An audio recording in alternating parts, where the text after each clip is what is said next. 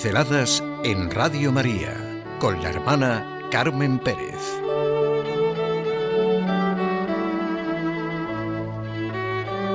Un miércoles especial. Miércoles. Ese día, a mitad de semana, quizá no dino, ni está al comienzo de la semana ni al final. Ah, pero el miércoles de ceniza es un miércoles especial. Tiene significado de comienzo por el rito litúrgico que conlleva. Con él empezamos otro periodo particularmente importante para seguir evocando y sobre todo viviendo el misterio de Cristo y la hora de la salvación. Digo, empezamos otro periodo particularmente importante, porque todo el año litúrgico tiene una unidad en cuyo centro está la solemnidad de la Pascua. Los cristianos vivimos en el año litúrgico. Existieron dificultades para la fijación de la gran celebración pascual en el calendario. Fue en el concilio de Nicea donde se determina que la Pascua se debía celebrar el domingo siguiente al pleniluvio de primavera. Esto hace que la fecha oscile entre el marco de un mes por el desajuste entre el calendario lunar y el solar. Se produce entre el 22 de marzo y el 25 de abril. Todo el calendario litúrgico se estructura en torno a la solemnidad de la Pascua, a la solemnidad pascual de la resurrección de Cristo. Pero ya decir año cristiano, a mí esto me encanta, es decir, año litúrgico, año del Señor. Por eso, el día central de la semana para los que creen en Jesucristo es el domingo, porque si Cristo no resucitó, nuestra fe está vacía de contenido. Es precioso lo que significa el domingo, en el siglo IV se fijó la duración de la cuaresma en 40 días antes de la Pascua, pero en el siglo VI y VII cobra gran importancia el ayuno como práctica cuaresmal y surge el inconveniente de ayunar un domingo, el día de fiesta central en la vida del cristiano que hemos dicho, porque es el día de la celebración del Señor resucitado. Y entonces se adelantó el comienzo de la cuaresma al miércoles, previo al primer domingo de cuaresma. Por eso en los calendarios litúrgicos católico, protestante y anglicano, un miércoles es el primer día de la cuaresma. A los 40 días se inicia la Semana Santa, o sea, el Domingo de Ramos. La imposición de la ceniza es un rito lleno de significado al que podemos aplicar las palabras teresianas del todo se pasa, solo Dios basta.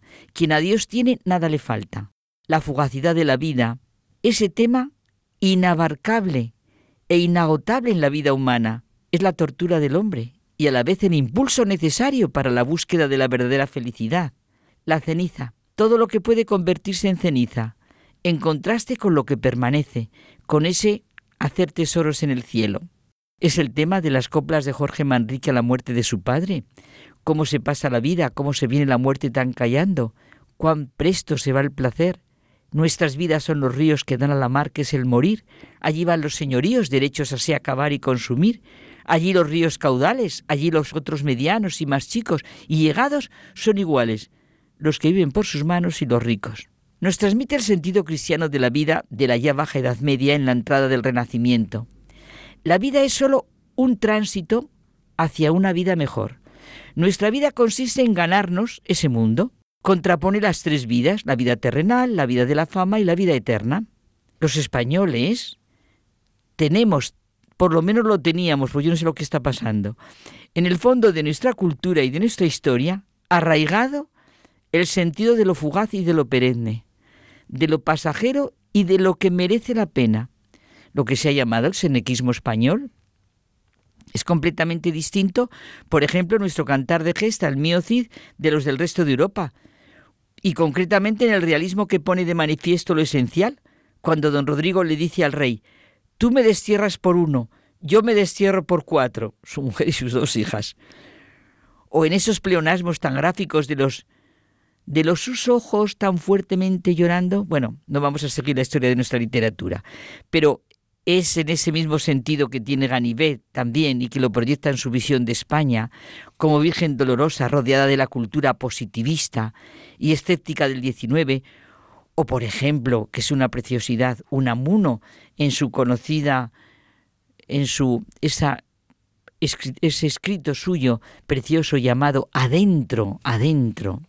Las palabras con las que Jesús de Nazaret responde a esta inquietud y necesidad del hombre son clarísimas y sirven de referencia porque, como todo en Jesús, están preñadas de la juventud de lo eterno.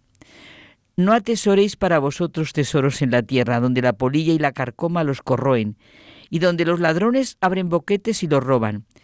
Haceos tesoros en el cielo, donde no hay polilla ni carcoma que los roen, ni ladrones que abren boquetes y roban, porque donde estará tu tesoro, allí está tu corazón. Aquí está el que nosotros les demos completamente sentido y luz en nuestra vida. Un miércoles especial, como es el miércoles de ceniza, nos puede servir de reflexión.